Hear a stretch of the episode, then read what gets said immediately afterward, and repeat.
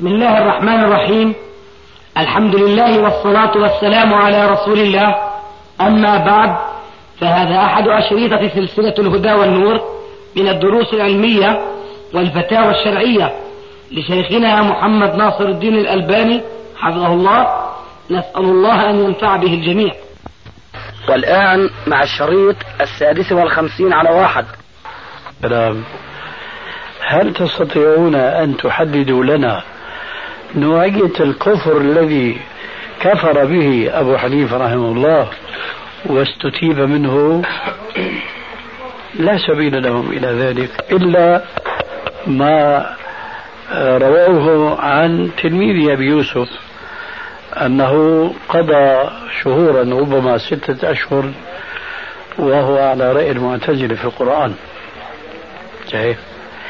فمن الممكن وأنا الآن أقول بتحفظ من الممكن أن تكون هذه الرواية لأنه من طريق تلميذ أبو يوسف تكون صحيحة.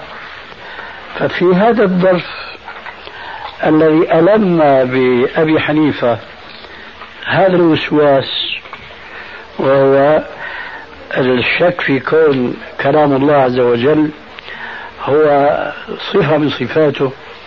وأنه بحرف وبصوت كما هو أهل السنة. وليس كما عليه الأشاعرة والماتريدية الكلام النفسي اللي بيسموه كلام النفسي ممكن في هذا الوقت آه لقوة قوة شوكة أهل الحديث وأهل السنة في ذلك الزمان استطاعوا أن يأتوا به ويتوبوه. ويحكموا على أنه اللي بيقول أنه كلام الله مخلوق مثل المعتزلة أنه هذا كفر فيستتاب منه لما تكون دولة وصولة لهم ولا يقتل إذا أصر على هذا. ممكن أن يكون هذا الكفر الذي أجمل هنا أو أطلق بالمعنى الصحيح أن يكون نوع من هذا الذي وقع الخلاف بين أهل السنة من جهة وبين المعتزلة والماتريدية والأشاعرة من جهة أخرى. ولذلك نحن مثل هذه الرواية بلا شك نأخذ منها شيئا يعني يؤخذ على أبي حنيفة. لكن ما هو هذا الشيء؟ لا نستطيع أن نأخذه من هذه الكلمة المجملة لأنها غير مفسرة. أظن جوابي واضح في هذا.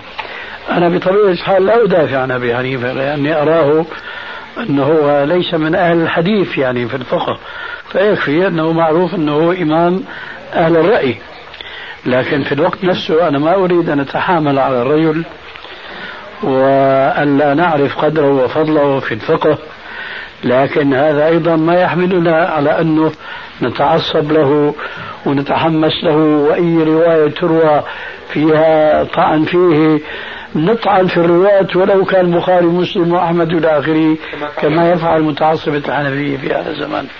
أبو عدة وأمثاله.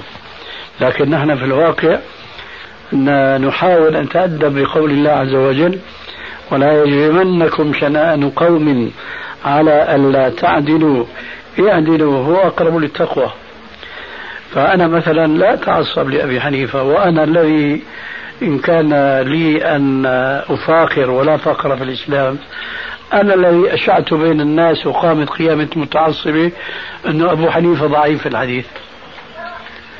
العالم الإسلامي كان في غفلة من هو طبعا أنا ما جئت بشيء من عندي. مكتوب. لكن مين يقرأ هذا المكتوب؟ خاصة فيما يتعلق بأبو حنيفة الإمام الأعظم. فأنا كنت بفضل الله أول من أشهر موقف علماء الحديث بالنسبة للإمام أبي حنيفة في رواية الحديث فهو ضعيف الحديث. فقال القيام متعصب لماذا؟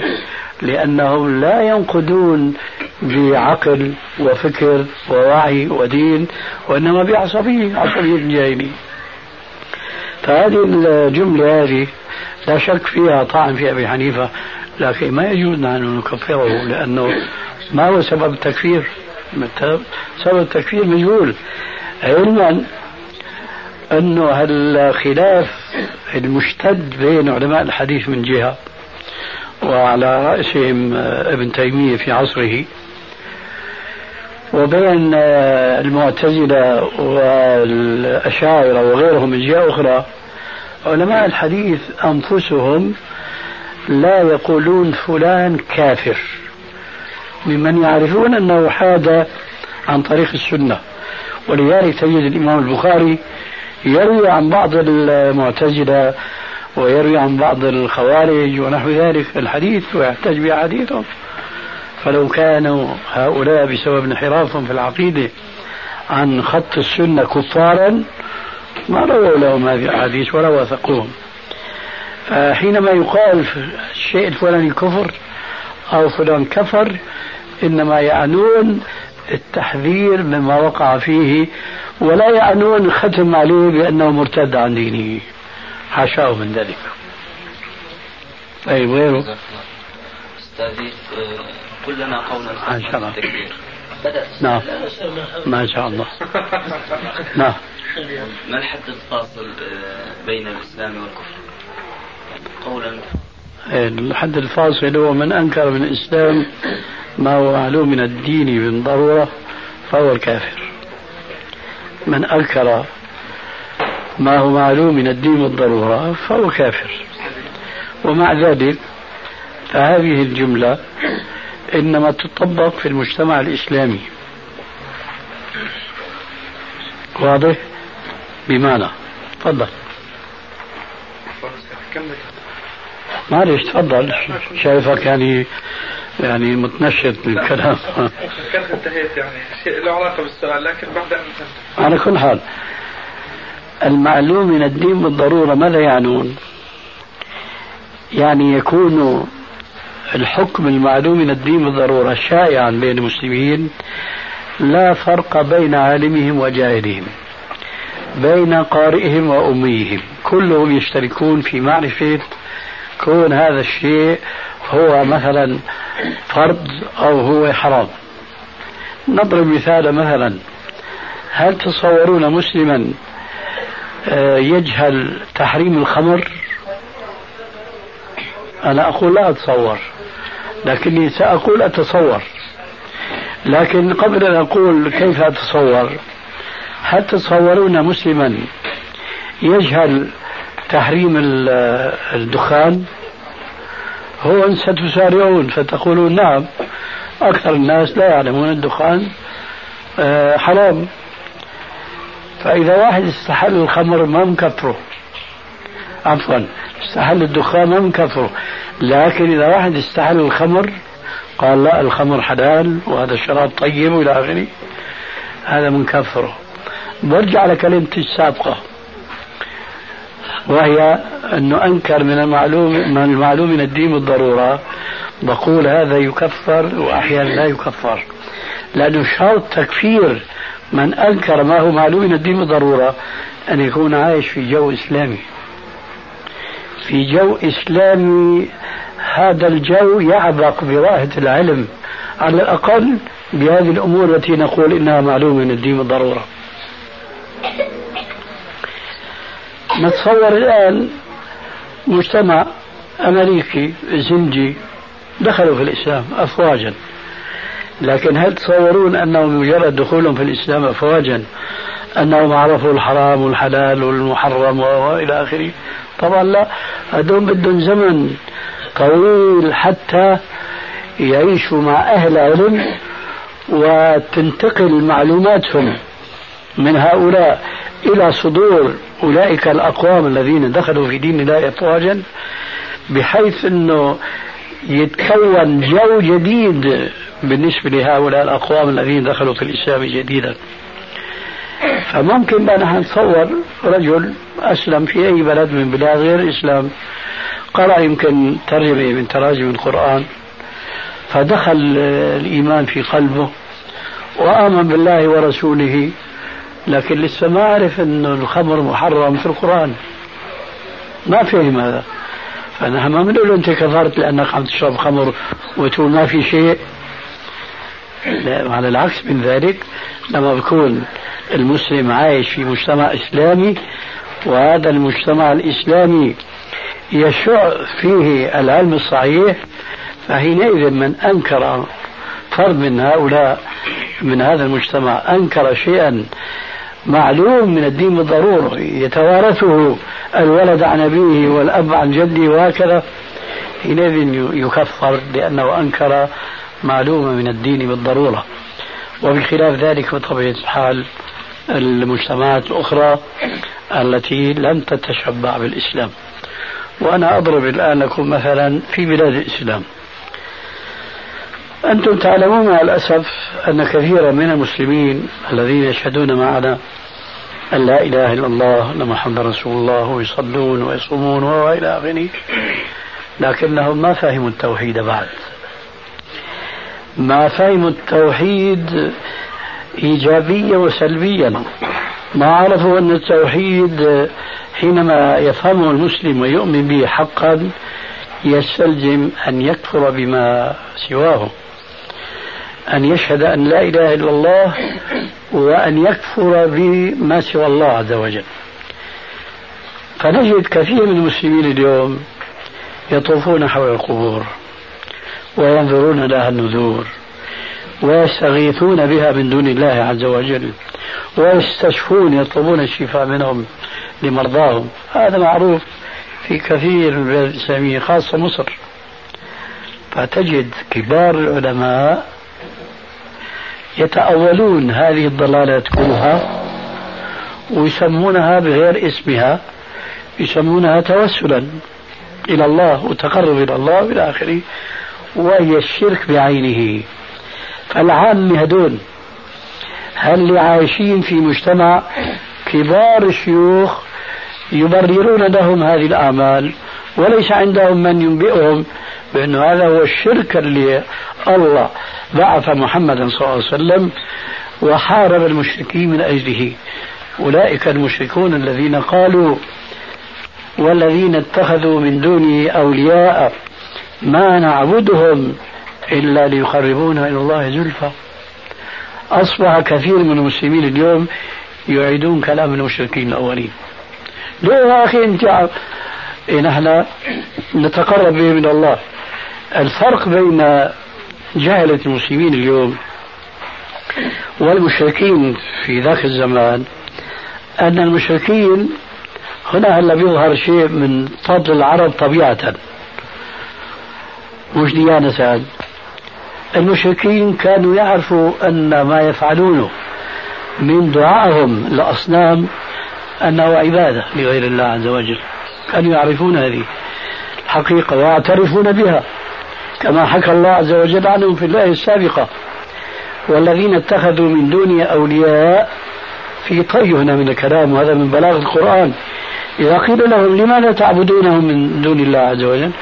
قالوا ما نعبدهم لذاتهم ما نعبدهم إلا ليقربونا إلى الله زلفى. امسك الآن شيخ الأزهر بيقول لك ما بنعبدهم وهذا واقعين في العبادة لأنه ما عاد فهموا اللغة العربية كما فهمها الأولون. ثم كفروا عن بصيرة عن علم ولذلك قال تعالى في في أمثالهم وجحدوا بها واستيقنتها أنفسهم. أما المسلمون اليوم اللي بيعيشوا في هذه البلاد؟ ولا يجدون الأصوات العالية التي تبين لهم.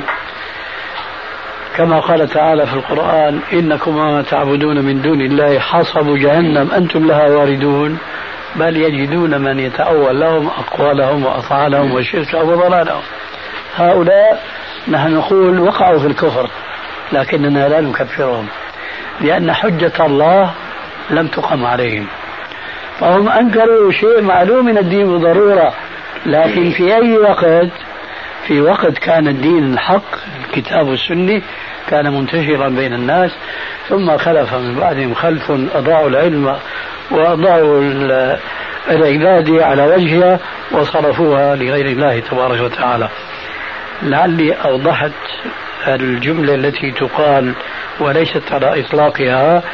الفرق هو أن من أنكر ما هو معلوم من الدين بالضرورة فهو الكفر. أما إذا أنكر أشياء يختص بمعرفتها الفقهاء والعلماء فهذا لا يكفر ولكنه يرشد ويهدى إلى الصواب. تفضل. هذه تقول تعريف الجامع المانع للإسلام الذي فيه يدخل مثل هذا الجواب أصلا. لا أخي الإسلام غير هو عم يسأل بما لا يكفر. من حيث النقد يعني قصدي أنه أصل الإسلام إذا عرفناه يعني ألا ينتقد معه هذا الجواب أو المسألة الأخرى.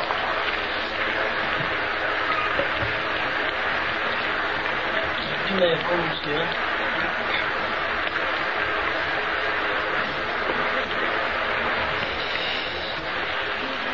يمكن يحتاج إلى توضيح سؤالك لأن الإسلام معروف بالنقد يعني. من تشهد لا إله إلا الله محمد رسول الله تقيم الصلاة وتؤتي الزكاة إلى آخره. والشهادة لله بالوحدانية تستلزم ما تعلم. والشهادة للرسول عليه السلام كمان تستلزم ما تعلم. فإذا نوضح السؤال. أستاذ يعني الآن لما إحنا عرفنا هذا أن أشهد أن لا إله إلا الله وأن محمد رسول الله وإيتاء الزكاة وكذا هذا قد لا يكون جامعا مانعا لأنه من ترك الصلاة عندنا لا يكفر. نعم. فبالتالي هو يبقى في دائرة الإسلام. فهذا لا يعد تعريف جامعا لأنه أدخل شيء يعني ليس من أصل الإسلام بمعنى أنه إذا تركه لا يكون كافرا. يعني كأنك تريد بقى تقول أنه من حيث العقيدة. يعني هل الإسلام إذا قلنا هو الاعتقاد فقط وبالتالي الأعمال الأخرى هي متممة لهذا الإسلام ومدخلة لصاحبه في الإيمان مثلا؟ أخي تعرف أنت الإسلام هو الشيء الظاهر. نعم. والإيمان هو الشيء المتعلق بالقلب. فحتى أي شخص يعيش في الدولة المسلمة فإذا أراد أن يكون له حقوق المسلمين فيجب أن يشهد أن لا إله إلا الله وأن رسول الله. ثم يلتزم أحكام الإسلام كلا أو بعضا على حسب التفصيل المعروف. لكن قد يسلم هذا ظاهرا ويكفر باطنا كما هو شأن المنافقين. فإسلام هذا لا يفيده شيئا. فإذا الموضوع إذا كان قضية كفر وإيمان فالقضية لها علاقة بالإيمان وليس له علاقة بالإسلام. ولذلك فمن أنكر بقلبه ما هو من الإسلام فهو كافر. لكن قد يصلي قد يصوم فنحن نقول هو من حيث الظاهر فهو مسلم. لكن حينما يبدو لنا أنه أنكر شيئا فهنا بقى في تفاصيل معروفة في كتب العلم. إذا كان في حكم إسلامي يؤتى بهذا الإنسان الذي أنكر هذا الشيء الذي يستحق به الكفر فيستتاب فإن تاب وإلا قتل. فإذا هنا شيئين إسلام ظاهري وإيمان قلبي. هذا الإيمان القلبي هو الذي ينجي عند الله عز وجل. أما الإسلام الظاهري فهذا بينجي من السيف هنا في الدنيا فقط. لكن ما بينجي من عذاب عذاب الخلد في الآخرة. ما دام أنه كان يكتم كفره ويظهر إسلامه. على كل حال أنت بتدندن حول كلمة جامع. هل كلمة الجامع اللي أنت بتسأل عنها حول أي نقطة؟ لأنه كل واحد له سؤاله. صحيح. طيب. يعني لفظ الإسلام لأن إذا سئلنا عن لفظ الإسلام وهذا اللفظ يعني لا ينتقد مع الدلائل الشرعية الأخرى له. يعني وأنا أقول هذا يعني لأني متأثر في أجواء نقاش مسائل الكفر والإيمان وما شابه ذلك. نعم. فهم نعم. عندما يريدون أن يعرفوا الإسلام يقولون الإسلام هو الإتيان بجميع الفرائض والإنتهاء عن جميع المحرمات. نقول هكذا يعني هذا هو الإسلام. أي نقد له يخرج من الإسلام. فأنا بدي يعني كلمة الإسلام تعريف للإسلام أي نقد له يخرج منه. هل هذا يعني سؤال هيك دقيق ترى؟ لا السؤال الآن وضح. واضح إيه. طيب. لكن بيرجع الجواب نفسه السابق. نفس الشيء. معلوم ما في عندنا شيء. آه، إنه الإسلام إذا انتقد هذا لا يعني نقد الإيمان لأنه الإسلام نقد الاعمال الظاهرة اللي هي للسيف. أما في ال- في الإيمان وهي يعني. يرجع الجواب لنفس ال... يرجع السؤال نفس الجواب السابق. من أنكر بقلبه ما هو معلوم من الدين بالضرورة فهذا هو الكفر. نعم. هذا هو الخروج عن الإسلام.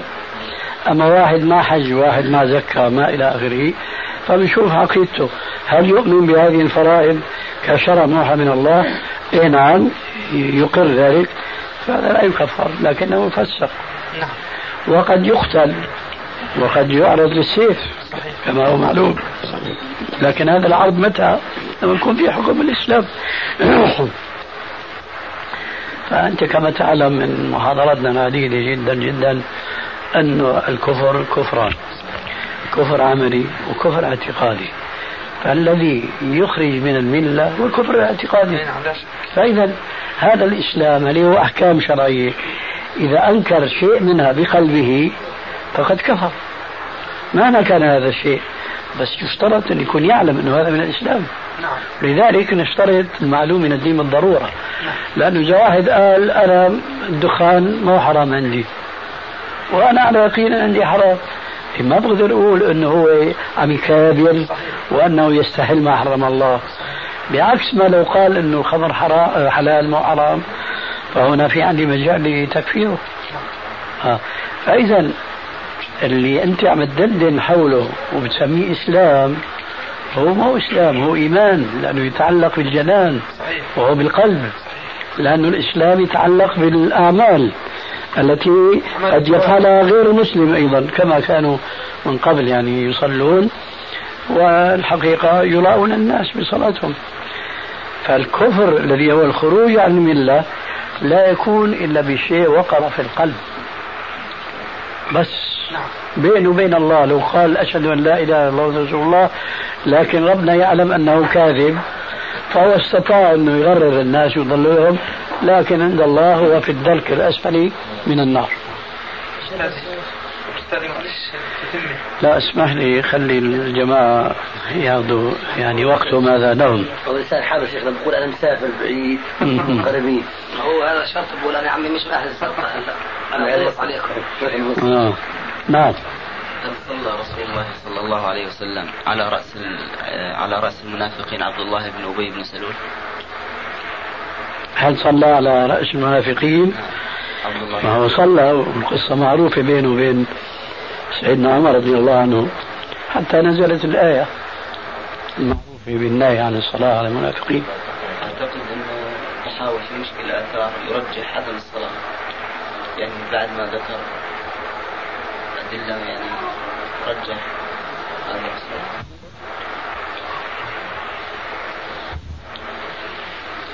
أستاذي رواية البخاري آه، عن عمران بن حطان هل يعني أنه ليس خارجيا؟ لا لا يعني. ولذلك قلت لك أن هؤلاء لا يكفرون لأنهم رووا عنهم. فهو خارجي معروف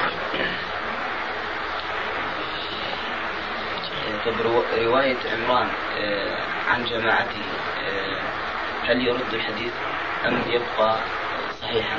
إذا كان جماعته ثقات مثله عن لا. فضل جماعته يعني الخوارج يعني حديث عن الخوارج في مذهب يعني عن المذهب هل حديث آه، يعني عن مذهبه يضاعف الحديث؟ يعني تقول يروي من طريق خارجي آخر حديثا عن الرسول عليه السلام حديثا ينصر مذهبه. معليش لا عم نحكي حديث عن الرسول يعني ولا حديث عن غيره. لا عن الرسول صلى الله عليه وسلم. طيب. وفي هذا الحديث تأييد لمذهبه. نعم. ولا يقبل هذا الحديث يعني معنى لا يتأيد به المذهب. أظن أنت عم تحكي الآن صور خيالية يعني. صور خيالية. معروف في المصطلح أقوال للعلماء أن الراوي المبتدئ هل تؤخذ روايته أم لا؟ أقوال. منها إذا كان ما رواه ليس فيه تأييد لمذهبه وكان بطبيعة الحال ثقة فهو روايته مقبولة. أما إذا كانت روايته فيها تأييد لمذهبه فروايته حينئذ لا تقبل. إذا تأييد لمذهبه هذا القول الثاني وهو الأشهر في المصطلح. لكن هناك قول ما دام أن هذا الراوي ثبتت عدالته وبطبيعة الحال حينما نثبت عدالة راو قبل كل شيء أثبتنا إسلامه أنه مسلم. ثم أثبتنا ضبطه وثقته في الرواية وأنه لا يكذب على رسول الله حين ذاك القول الثالث يأتي فيقول روايته تكون صحيحة لأنه دينه دينه وعدالته تمنعانه من أن يكذب على رسول الله صلى الله عليه وسلم شيئا لم يسمعه وإنما تقوله تقولا. وهذا الذي أنا أدين الله به ولذلك ففرض فرضيات ما بيفيدنا شيء. أعطونا رواية رواها عمران بن حطان هذا بالسند الصحيح إليه ثم بالسند الصحيح منه إلى الرسول صلى الله عليه وسلم قولوا لنا أن هذه رواية تهدم الإسلام وبتأيد الخوارج. هذا لا وجود له. أستاذي هل يمكن لأحد أن يرى آه، ربه آه، في المنام كما حصل ذلك لرسول الله صلى الله عليه وسلم؟ وهل يستأنس بما أودعه ابن القيم في مدارج السالكين في هذا الباب؟ قضية الإمكان أخي ما دامت الرؤيا هي ليست حقيقية إنما هي مثالية. فمن رأى الله في منامه ما رآه كما سيراه المؤمنون يوم القيامة إن شاء الله نحن منهم. من رآه في المنام فلم يرى ذات الله على حقيقتها. ولذلك فالعقل واسع جدا. ممكن الإنسان أن يرى الله لا سيما قد نقل هذا عن الإمام أحمد وغيره. لكن هل رأى حقيقة؟ نحن نستطيع أن نقول إن النبي صلى الله عليه وسلم حينما رأى ربه في المنام في القصة المعروفة عنه ما رآه على حقيقته. وهو يقول إن أحدكم لن يرى ربه حتى يموت. إن أحدكم لن يرى ربه حتى يموت. ولذلك فالمسألة فيها يعني فيها سعة ولا يترتب وراها شيء. أستاذي من أسماء الله الطبيب فهل يجوز أن يتسمى مثلا الطبيب فلان؟ تسمية ما بيجوز لكن وصف بيجوز. يعني بتقول محمد طبيب زيد طبيب لكن ابنك تسميه الطبيب ما بيجوز كما تقول زيد عليم. مؤمن. مؤمن رحيم إلى آخره لكن ما بتقول رحيم تسميه اسم علم. فلا يجوز. كذلك الطبيب. علي. كيف؟ علي. العلي ما بيجوز. علي بيجوز. يعني مؤمن يجوز والمؤمن لا يجوز. أي نعم. مؤمن يجوز؟ امم الطبيب شيخنا؟ كيف؟ تزكية مؤمن كيف؟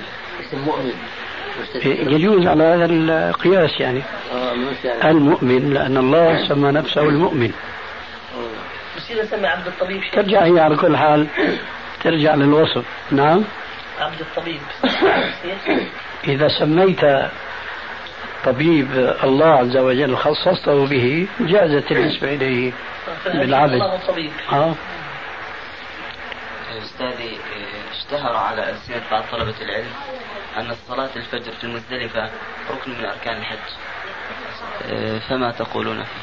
هذا الذي ذكرناه في رسالة مناسك الحج والعمرة في قوله عليه السلام من صلى صلاتنا هذه معنا في جمع وكان قد وقف قبل ذلك على عرفة ساعة من ليل أو نهار فقد قضى حجه وتم تفته هذا حديث صريح وصحيح حيث اعتبر الوقوف في المزدلفة مدركا صلاة الفجر كالوقوف في عرفة لحظة من ليل أو نهار. فهو ركن. لكن ليس البيات يجب أن نفرق بين البيات حيث اعتبر الوقوف في المزدلفة مدركا صلاة الفجر كالوقوف في عرفة لحظة من ليل أو نهار. فهو ركن. لكن ليس البيات يجب أن نفرق بين البيات في المزدلفة فهو واجب. فإذا بات وصلى الفجر هناك ولم يكن من المعذورين كالنساء أو غيرهم بيكون أدرك الحج تماما. إذا بات وصلى الفجر. لكن ما بات وصلى الفجر. أدرك الحج والعكس لا. فليس له حج لهذا الحديث إلا الضعف من النساء والأطفال.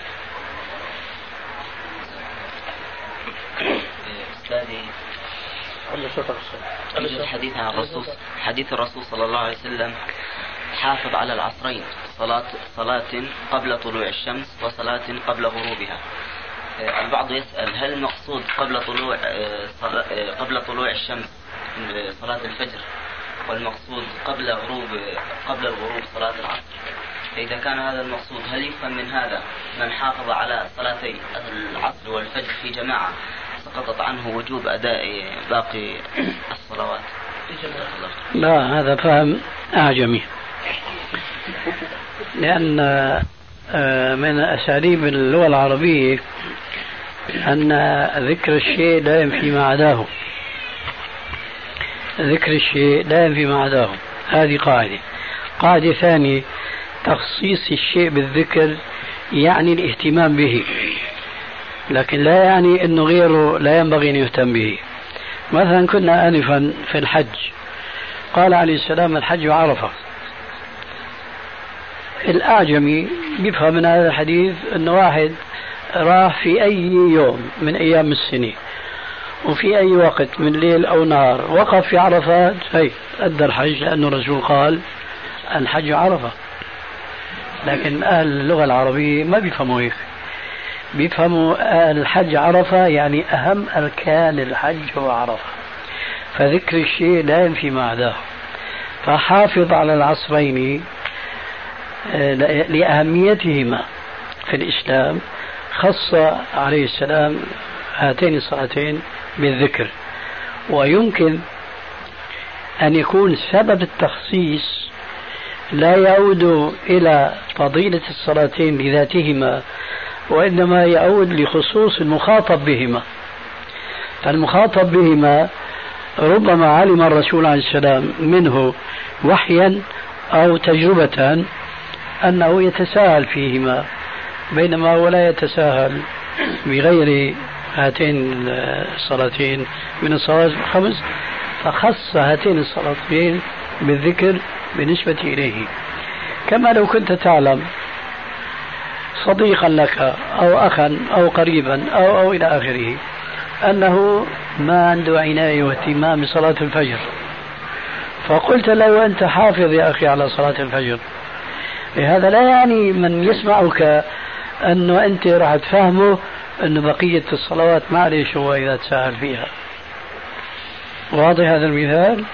لكن رواية الحديث علمني رسول الله صلى الله عليه وسلم آه، لا أذكر والله الحديث بس ذكر قال قال يا رسول الله لا أستطيع آه، معنى الحديث لا أستطيع أن أستمر أن أستمر.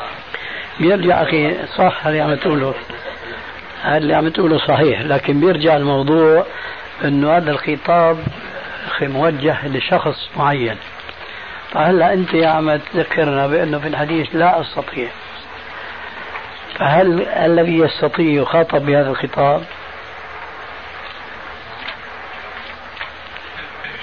في شيء؟ لا يخاطب ها؟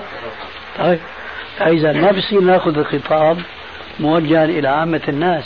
الذي لا يعني الذي لا يستطيع يجوز له. هذا يشبه تماما حديث في مسند الإمام أحمد وفي الواقع عندي من الأحاديث الهامة في السياسة الشرعية. أن قبيلة جاءت إليه فأمرهم بالصلوات الخمس. فما وافقوا معه إلا على صلاتين أو ثلاثة أنا نسيت. أنت تذكر تنتين؟ آه كويس. هاي محضر الحديث ما تقولوا شيء مكاشف لا هذه قضية تجي عفو الخاطر يعني. فقبل الرسول منهم أنه يصلوا صلاتين. مو معنى أنه ثلاث صلوات معي مفروضة. لكن رأى من السياسة الشرعية أنه يقبل منهم هؤلاء أقل ما إيش؟ وافقوا عليه. وهذا في الحقيقة بذكرنا بقصة تروى. الله أعلم هي صحيحة ولا لا لكنها مروية في القريب من العصر الحاضر. لما كانت الدولة العثمانية في زمن الأتراك في آخر يعني زمانها قيل بأنه بعض الروس جاءوا إلى الباب العالي يعني إلى إسطنبول. وطلبوا الاتصال بكبار العلماء والمفتي هناك. قالوا نحن قرأنا الإسلام واقتنعنا به لكن نحن من الصعب إنه نجي نحرم على أنفسنا الخمر. وربما ذكروا أشياء أخرى أنا بعيد عهد بالقصة. قال المفتي ما بيجوز. لازم إيش؟ تحرموا كل هذه الأشياء. إذا كانت القصة هذه صحيحة وكنت أنا مطلع على هذا الحديث ومتثبت من صحته. كنت باخذ منه فقه في السياسة الشرعية كيف تقاد الأمم. بنقول لهم بس نحن نرضى منكم الآن أنه تعرفوا انه الإسلام بيحرم الخمر. بيحرم لحم الخنزير. فانتم الآن نحن بنكفي منكم. بتروحوا بتصلوا صلاه الخمس وبتشربوا خمر بتاكلوا لحم خنزير لكن تاكلوه وبتشربوه وأنتم معتقدين أن هذا في الإسلام حرام. كنا نسمح لهم بهذا لكن لما قطع الأمر عليهم رجعوا كفارا كما كانوا فخسروا. فهذه السياسة الشرعية أنها تخاطب الناس كما قال علي في صحيح البخاري كلموا الناس على قدر عقولهم أتريدون أن يكذب الله ورسوله؟ فإذا أنت بتذكرنا بأنه في الحديث آه لا أستطيع. أعطينا بالله النص نحكي على أمر واقع. علمني رسول الله صلى الله عليه وسلم وكان فيما علمني أن قال لي حافظ على الصلوات الخمس. آه. فقلت إن هذه ساعات لي فيها أشغال. أيوة. فمرني بأمر جامع. إذا أنا فعلته أجزاء عني. قال حافظ على العصرين صلاة قبل طلوع الشمس وصلاة قبل غروبها. إي نعم. في هذا الكلام لكم. آه. هذا الحديث صحيح. وفي المتن إشكال لأنه يوهم جواز الاقتصار على العصرين. ويمكن أن يحمل على الجماعة. فكأنه رخص له في ترك حضور بعض الصلوات في الجماعة. لا على تركها أصلا. قلت والترخيص إنما كان من أجل شغل له كما هو في الحديث نفسه. والله أعلم. نعم. الأول طبعا للحافظ بن حجر. كيف؟ الكلام الأول للحافظ بن حجر للحافظ بن حجر. أي نعم. كويس. الشاهد أخي أنه الأحكام الشرعية أحكام عامة. يجب تطبيقها على جميع الناس ويجب على جميع الناس أن يلتزموها. لكن لما إنسان يقول أنا لا أستطيع أنت ما بتقدر تقول له لا تستطيع. شايف؟ لأنه يدان في هذا. يدان من الله أنه الله يعلم ما في القلب. يعني هلا لما بشوف إنسان يصلي قاعدا ولو كان شابا ليش عم تصلي قاعد يا أخي؟ والله ماني غدران لا بتقدر. هل تستطيع؟ تقول له خلاف ما يقول لك هو بيقول لك ما أستطيع. بتقول له لا بتستطيع. لا يمكن هذا. لا يمكن مجابهة الناس بمثل هذه الشدة. وإنما يسروا ولا تعسروا. بلغوا ولا تنفروا. وهكذا. فأنت عليك أنك تأمر الناس بأن الله فرض خمس صلوات في كل يوم وليلة وهذه الخمس صلوات ليس أن يصليها الإنسان لوحده في بيته في عنوته وإنما مع الجماعة كما قال تعالى وأقيموا الصلاة وآتوا الزكاة واركعوا مع راكعين. والله أنا ما أستطيع أن أقوم لصلاة الصبح. ما بيستطيع. ما تقدر تقول له أنت تستطيع أنت كذاب. لكن تستطيع تمشي معه الهوينة تشوف شو الأسباب اللي هو ما بيستطيع فعلا إذا كان صادقا. ليه أخي ما بتستطيع؟ والله أنا نومي تقيل. وهذه قصة واقعت وأنا ذاكرها في بعض السلسلة. المرأة اللي جاءت شكت زوجها أنه ما بيصلي الصبح إلا بعد طلوع الشمس. وأنه أظن بيضربها وأشياء أخرى ماني ذاكرها الآن. المهم بعث الرسول وراه فكان جوابه نحن أهل بيت. أهل بيت. أنهم نومهم ثقيل وما بيستطيعوا يقوموا إلا بعد طلوع الشمس. فالرسول عليه السلام ما أنكر عليه ولا شدد عليه. لكن نحن الآن بنشوف في عنا وسائل تساعد الإنسان على أنه يقوم نفسه ويخفف من دعواه في عدم استطاعته. فمثلا إنسان يقول لنا والله أنا نومي ثقيل وما بستطيع أنه فيه بنقول له استعمل الساعة منبه بتفيقك. بيقول إيه الساعة بترن وما في بتم أنت بتلاهو لتسد عليه الطريق. فإذا استطعت إنك تدله على الطريق اللي بينجحه وبيوقظه فهذا هو المطلوب. وإلا لا يكلف الله نفسا إلا وسعها. هو بيقول مثلا انه نومي ثقيل والمنبه ما بفيقني من له في منبهات الآن بتنبهك بالتنبيه لحتى تفيق غصب عنك تبدأ بكل شيء بصوت ناعم. هيك شيء لحظات. بعدين بيشتد الصوت. بعدين بيشتد الصوت هيك. ما أظن بقى إنه يكون مصروع يعني ما, ما بيستطيع إنه يقوم. مع ذلك بالآخير بنقول له يا أخي حسبك الله. الله هو اللي بده يحاسبك انتهى كيف؟ خليه يصحي الشيخ بالتلفون إيه، نعم. ما بيصح له الشيخ طيب يا خلينا نعم. حكيت معك أول مرة مش متذكر إنه أول مرة حكيت معك. عجيب. تعبان. آه. مبين. خلينا نصلي. نعم. قصة الإسلام والتقييم عندما جاءوا ليسلموا قالوا لا صدقة ولا جهاد. أي نعم قبل ما قبل منهم اسلاما وقال بما قال سيتصدقون ويجاهدون. أي نعم. في زيادة في المسند إذا أسلموا هذه زيادة مش صحيحة فيما أظن.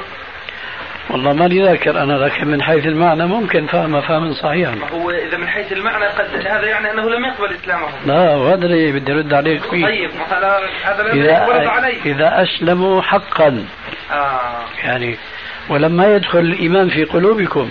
نعم صحيح. لأن الإسلام أخي درجات كما نعلم مثل الإيمان.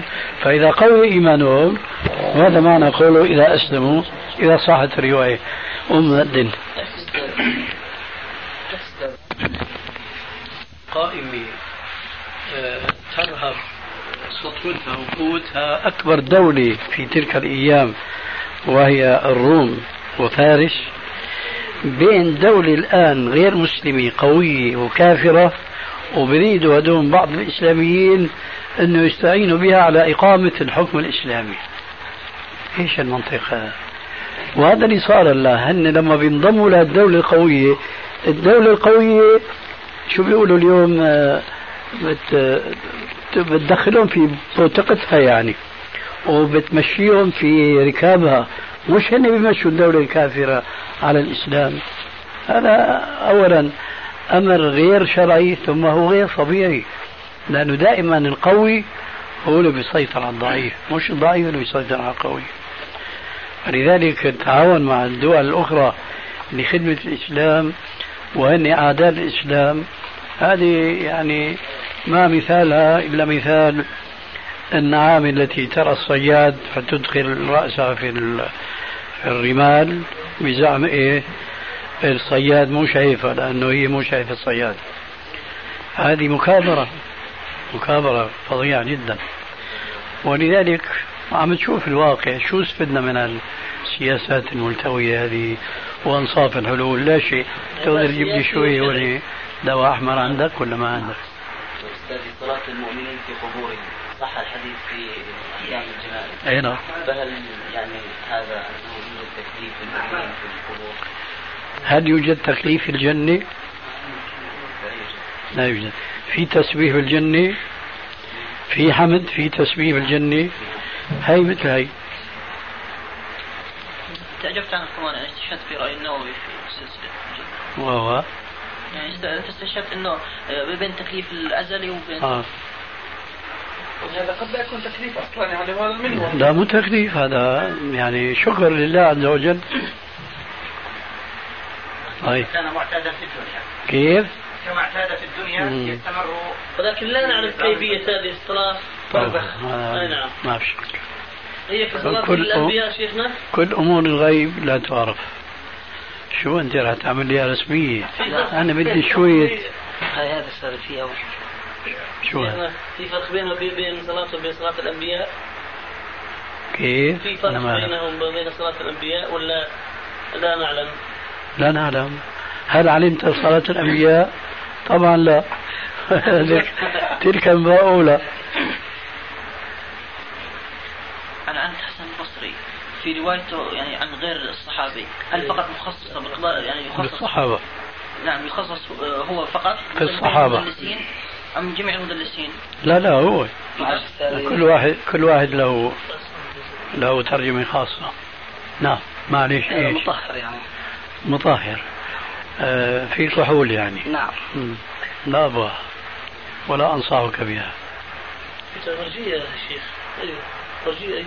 من بين هيك أنها يقول له مطهر ذكر دواء ريحه ريحة شيخنا. لا لا عارف كحول.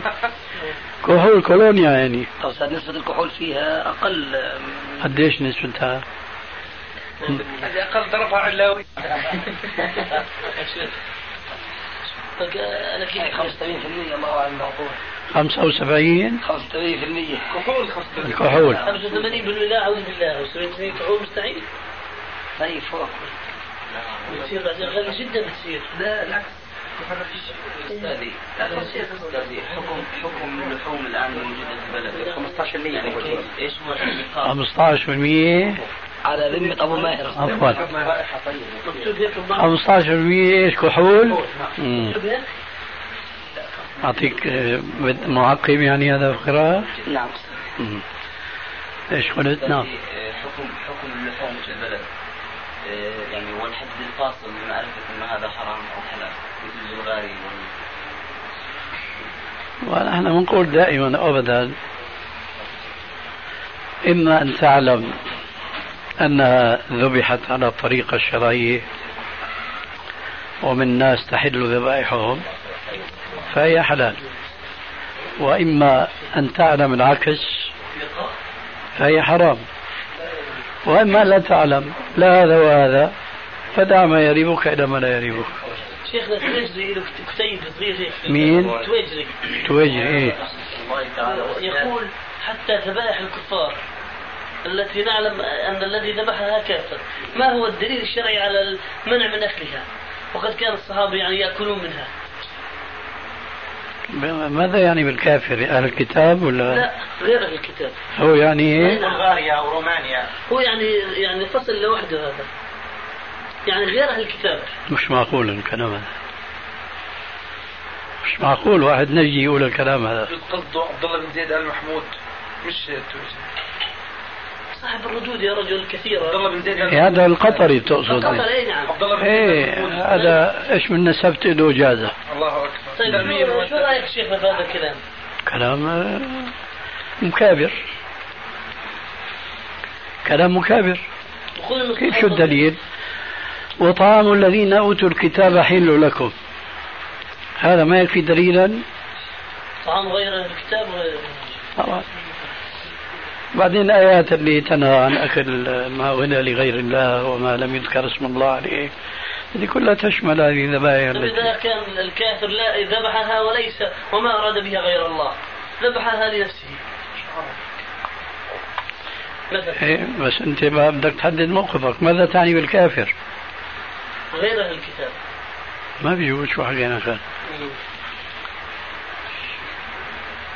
يلا قوموا للصلاة يا الله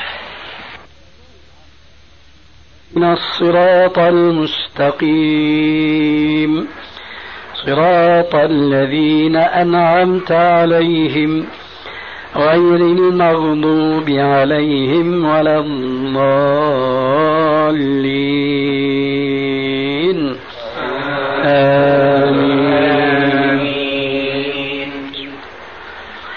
هل أتاك حديث الغاشية؟ وجوه يومئذ خاشعة عاملة ناصبة تصلى نارا حامية تسقى من عين آنية ليس لهم طعام إلا من ضريع لا يسمن ولا يغني من جوع. وجوه يومئذ ناعمة لسعيها راضية في جنة عالية لا تسمع فيها لاغية فيها عين جارية فيها سرر مرفوعة وأكواب موضوعة ونمارق مصفوفة وزرابي مبثوثة. أفلا ينظرون إلى الإبل كيف خلقت؟ وإلى السماء كيف رفعت؟ وإلى الجبال كيف نصبت؟ وإلى الأرض كيف سطحت؟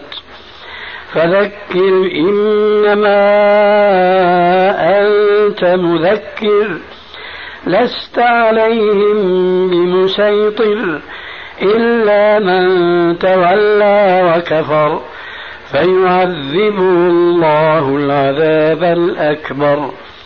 إن إلينا إيابهم ثم إن علينا حسابهم. الله أكبر.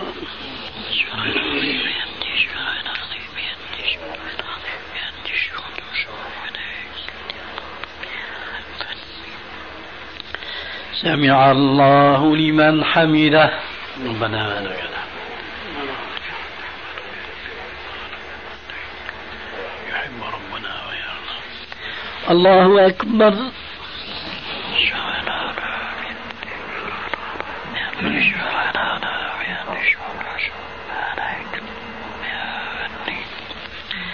الله أكبر. وجب النية. الله أكبر.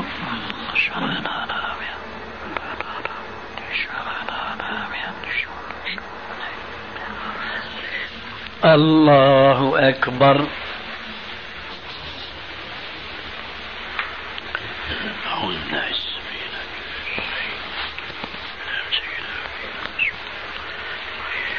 الحمد لله رب العالمين. الرحمن الرحيم. ملك يوم الدين. إياك نعبد وإياك نستعين. اهدنا الصراط المستقيم. صراط الذين أنعمت عليهم. غير المغضوب عليهم ولا الضالين.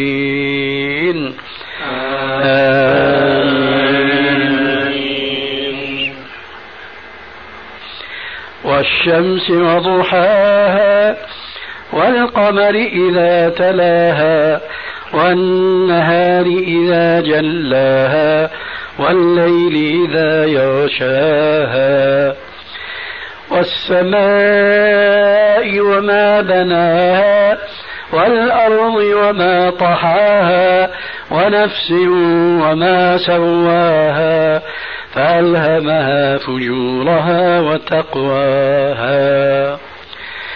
قد أفلح من زكاها وقد خاب من دساها. كذبت ثمود بطغواها إذ انبعث أشقاها.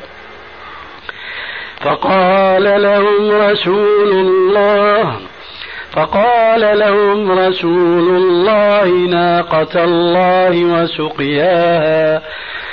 فكذبوه فعقروها فدمدم عليهم ربهم بذنبهم.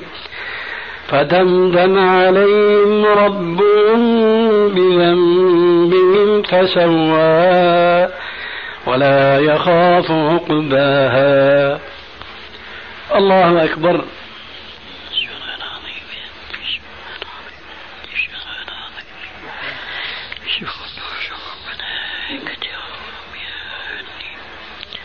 سمع الله لمن حمده.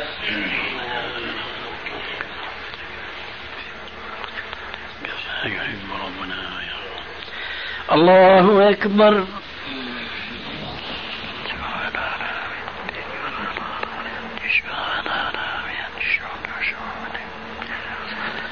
الله أكبر.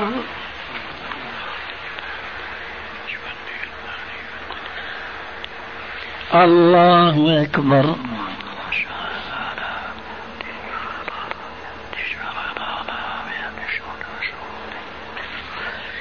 الله أكبر.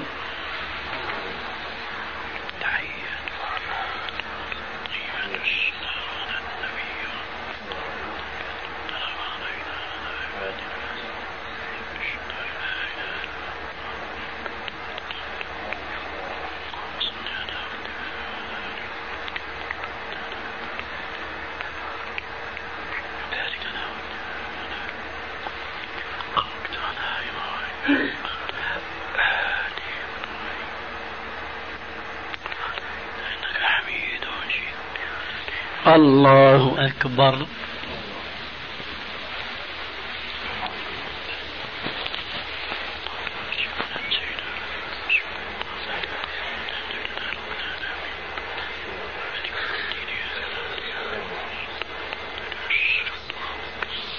صراط الذين أنعمت عليهم.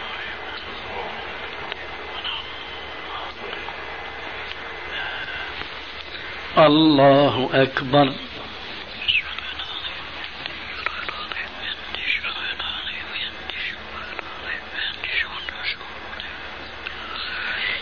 الله لمن حمده.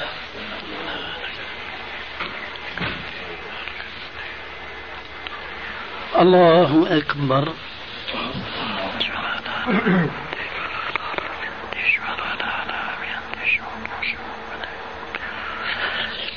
الله أكبر.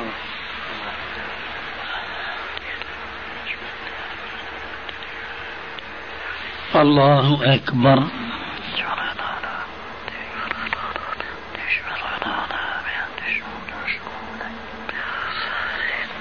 الله أكبر.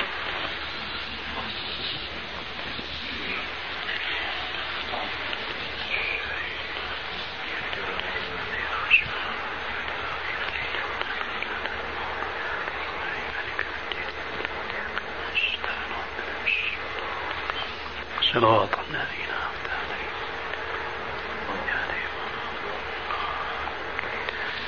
الله أكبر.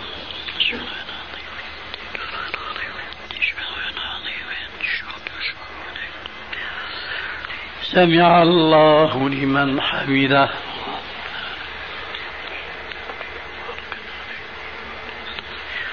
الله أكبر.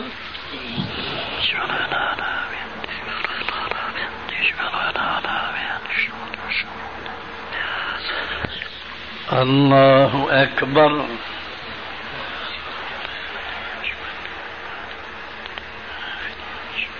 الله أكبر.